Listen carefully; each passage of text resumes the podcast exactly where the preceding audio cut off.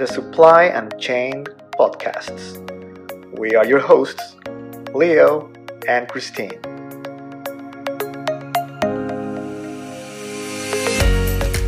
Welcome to a new episode of the Supply and Chain. This week, our guest is Alex Deiderman. Alex is co-founder and executive director of Tailorlux. His company is working on new technology called Integritex.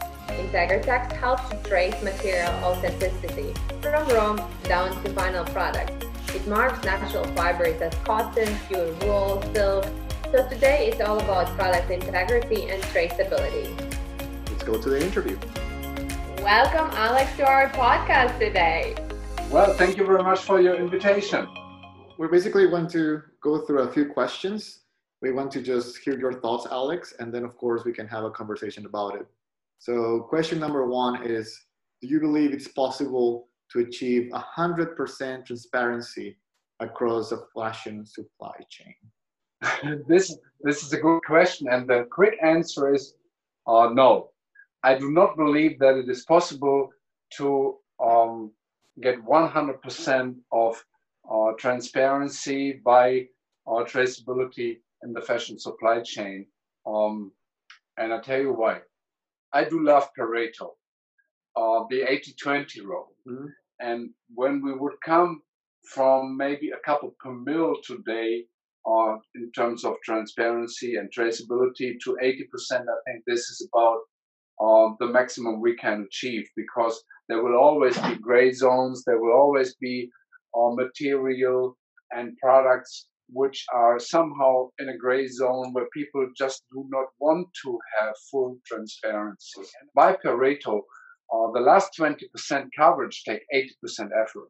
And if we can, with 20% effort, cover 80% traceability and transparency, I think this is a um, goal which may be to achieve realistically, although from today's point of view, it is um, a very high, a very challenging goal because we are so low on the actual situation in terms of our, our traceability. Do you believe the biggest um, bottleneck is the human aspect that that companies would just like not go for the transparency even if it's possible, or the technical capability across the value chain? if people want to achieve things, then it is possible. And even if we uh, take the worst possible education that people are not able to write and to read, which is maybe the case in some areas. Uh, I don't want to name a country, but we know that a lot of uh, production takes place in Asia. And yes, we have very poor conditions at the working base. But I think if it is a need to document the turnover of a material or a product from A to B and just to make sure that this is documented, it is possible. Mm. If people do see an advantage for this documentation or if, that, if they don't see an advantage, and if the advantage is bigger not to document because you can mix or blend or cheat. This is my saying. As you know, mixing, blending, and cheating is a is a standard in the in the textile industry, if you can make more money with mixing, blending, and cheating, you avoid any kinds of, of documentation or traceability and transparency. What is your favorite myth in fashion supply chain um, industry? I did not have to think long about this question. okay, I, um, I think it is the, the my favorite myth really is certificates create security. Oh. This is the favorite myth because this is what, what happens today. This is, from my um, perspective, the reality is that everybody's dealing with certificates.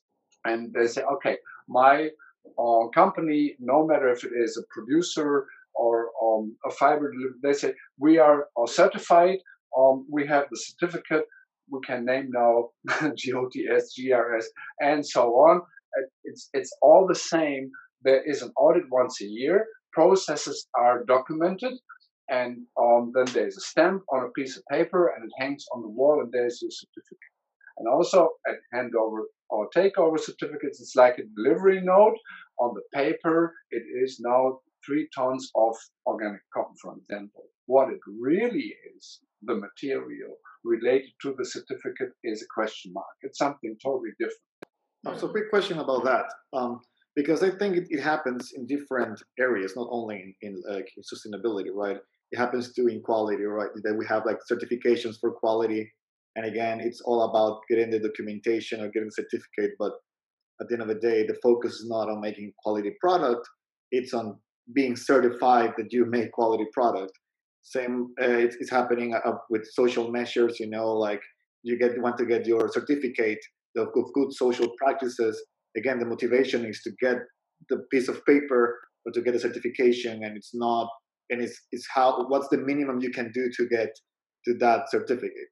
The right. same way that at least in quality, we're moving away from certifications and kind of like every at least in our world, like every retailer every every brand has its own standards. They forget about certifications now and like, listen, if you want to work with me, boom, this is my folder. This is what quality means for me, and everybody's kind of dealing with quality in their own way, in their own standards that usually are you know more rigid than the standards of the EU or the standards of like uh, of ISO. So, do you think that something like that is going to happen in, in supply chain? That people are going to move certifications aside and say, okay, if we're going to do business, this is this is what I want.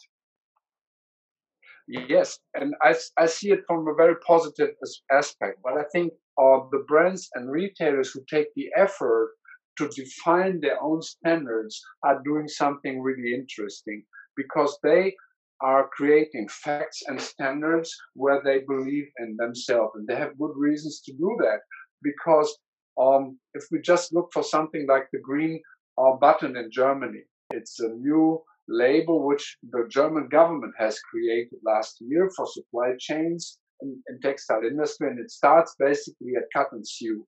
Um, but everything um, before that, from fiber to the ready product, is not included today.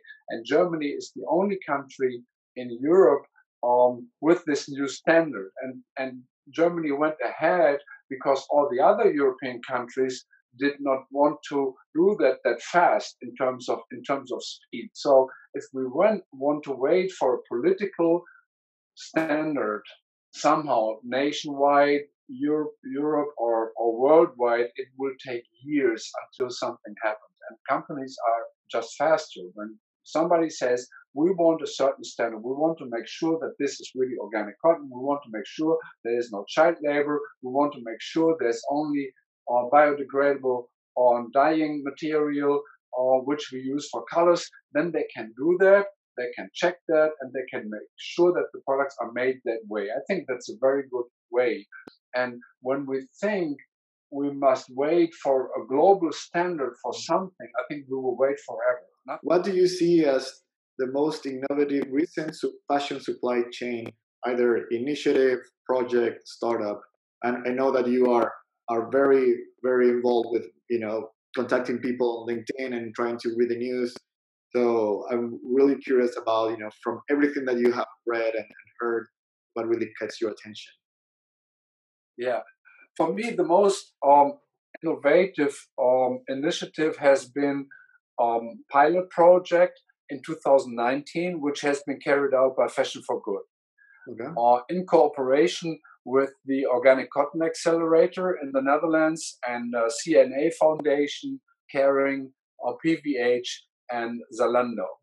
And this was carried out at Organic Cotton. So that was a field trial basically where different technologies have been applied at a farming level, at a ginning level, and then um, it has been checked uh, what kind of traceability technology uh, from only blockchain to different physical um, marking systems uh, is reliable throughout the supply chain to the end product. I think that was really innovative and it showed big differences between the different technologies. And this is the first time, from my um, knowledge, that uh, somebody has had the guts to say, okay, what is available in the industry. Mm-hmm. What can we really do for for uh, with traceability? What is the advantages, the diff- the, the disadvantages of our different technologies to give an overview? And of course, from our perspective, it has helped that people recognized first time that there is something like our traceability are available in fashion. How your technology will disrupt or maybe enhance existing fashion ecosystem? Please share, Alex.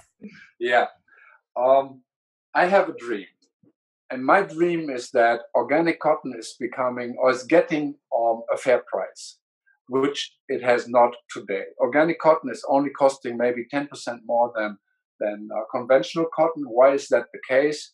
Um, my guess is that about four or five times more products are claimed and sold to be organic cotton than there is organic cotton uh, grown at this globe. My dream is that there will be um, um, traceability integrated in organic cotton and that at every product you can just check with a simple sensor at the store level if it is organic, yes or no, and that just a thumb in the air, organic cotton is at least 50% higher in price at the farming level, maybe 100 than uh, it is today. Could you be able to just give very, very simplified version to our viewers? What is the technology about?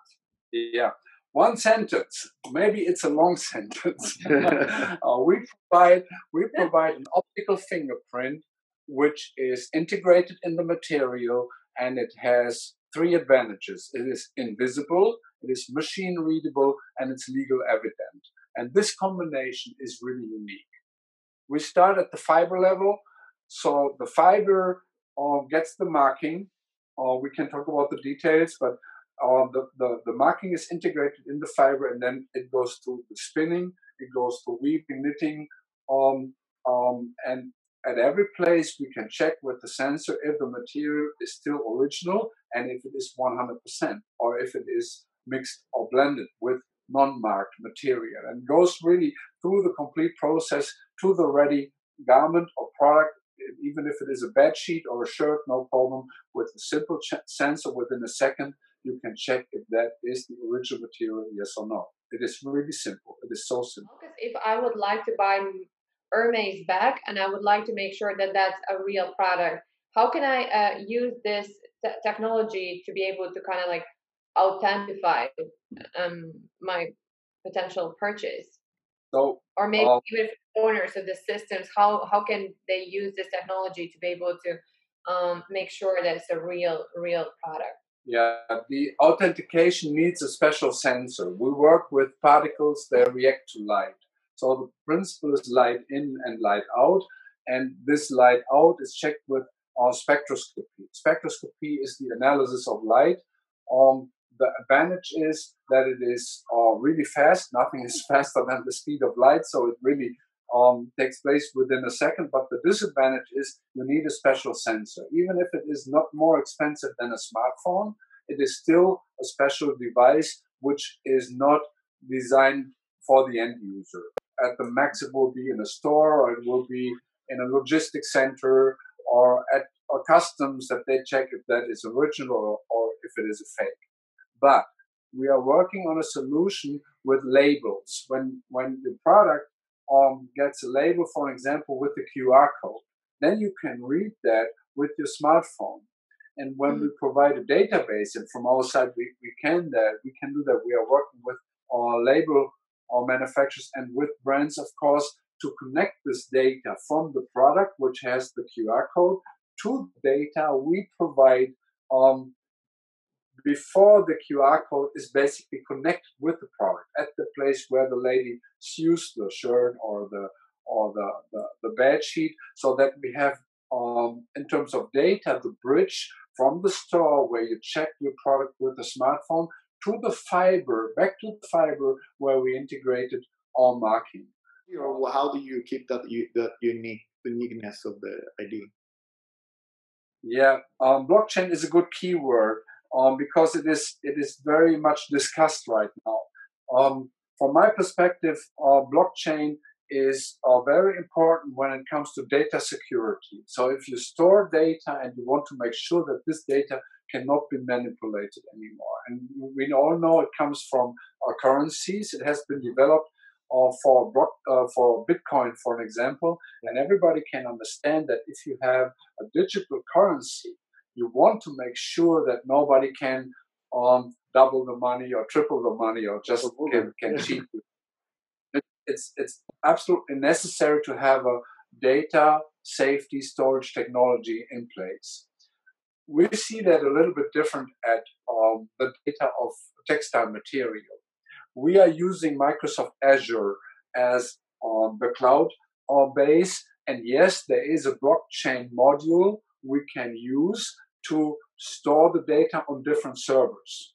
Mm-hmm. And yes, we can use blockchain to secure our data or traceability data in the cloud.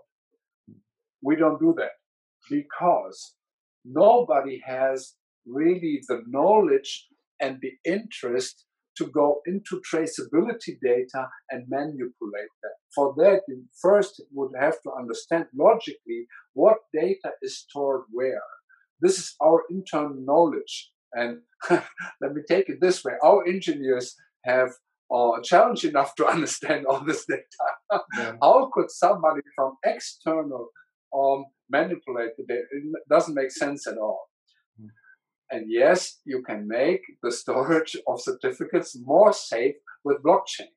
But the, the problem we had at the beginning, if the certificates really tell you what material has been used is a totally different question. So yes, you increase the, the, the security of the stored data of certificates with blockchain. Great. But if your material is something totally different than, for example, organic cotton, what is it good for? And this is where our technology comes into place. We have a physical marking which you cannot extract from the product anymore you cannot exchange it anymore. If it's blended into the fiber, it's in the yarn, it's in the product, it's everywhere. You can document it at every place. You get true data and true documentation, and you cannot change that anymore. Are you predominantly focusing on business to business, or you're looking into business to consumer as well, traceability um, potential? Today, 100% is B2B, uh, very clear. I think our customers will be other um, uh, businesses. So it, for us, it will be a B2B business, but information will be provided to end users. What was the what was being your biggest failure, challenge, and what are the main learnings from that? Uh, honestly, the biggest failure has been on to believe that it is good enough to have the best technology solution. That's been your I biggest failure and that, that that is good enough. And people come and say okay we need this. We want this. And then you are just in uh, in sales no it is not. And this is how we met. Um, i think that um, communication about it uh, marketing uh, is really the key to first make it visible um, to educate people to understand what traceability is, where the differences are, exactly what we are doing in this in this podcast, and this is why I'm really thankful uh, for this opportunity uh, to explain a little bit more details. This is exactly what I underestimated and uh, where I put much more efforts into since about half a year than I did years before. To repeat uh, the answer, it's not uh, enough to have the best uh, technology or solution. Um, you need to talk about it and to work with people on that um, is a very positive aspect. I like that very much. So you're really focusing on the marketing aspect, understanding the customer, working closer, uh, participating in podcasts. We will also add all your information down below in the comment section so people can just straight go to your LinkedIn profile, approach you directly, and learn from your journey. Thank you so much, Alex. We really, really appreciate you coming and talk with us today. Thank you. Thank you very much uh, for your engagement, for the for the questions, for the time, and I really enjoyed it. Yeah, thank you very thank much. You. Thank you very much. We'll be in touch. Thank you, guys. Bye. Bye.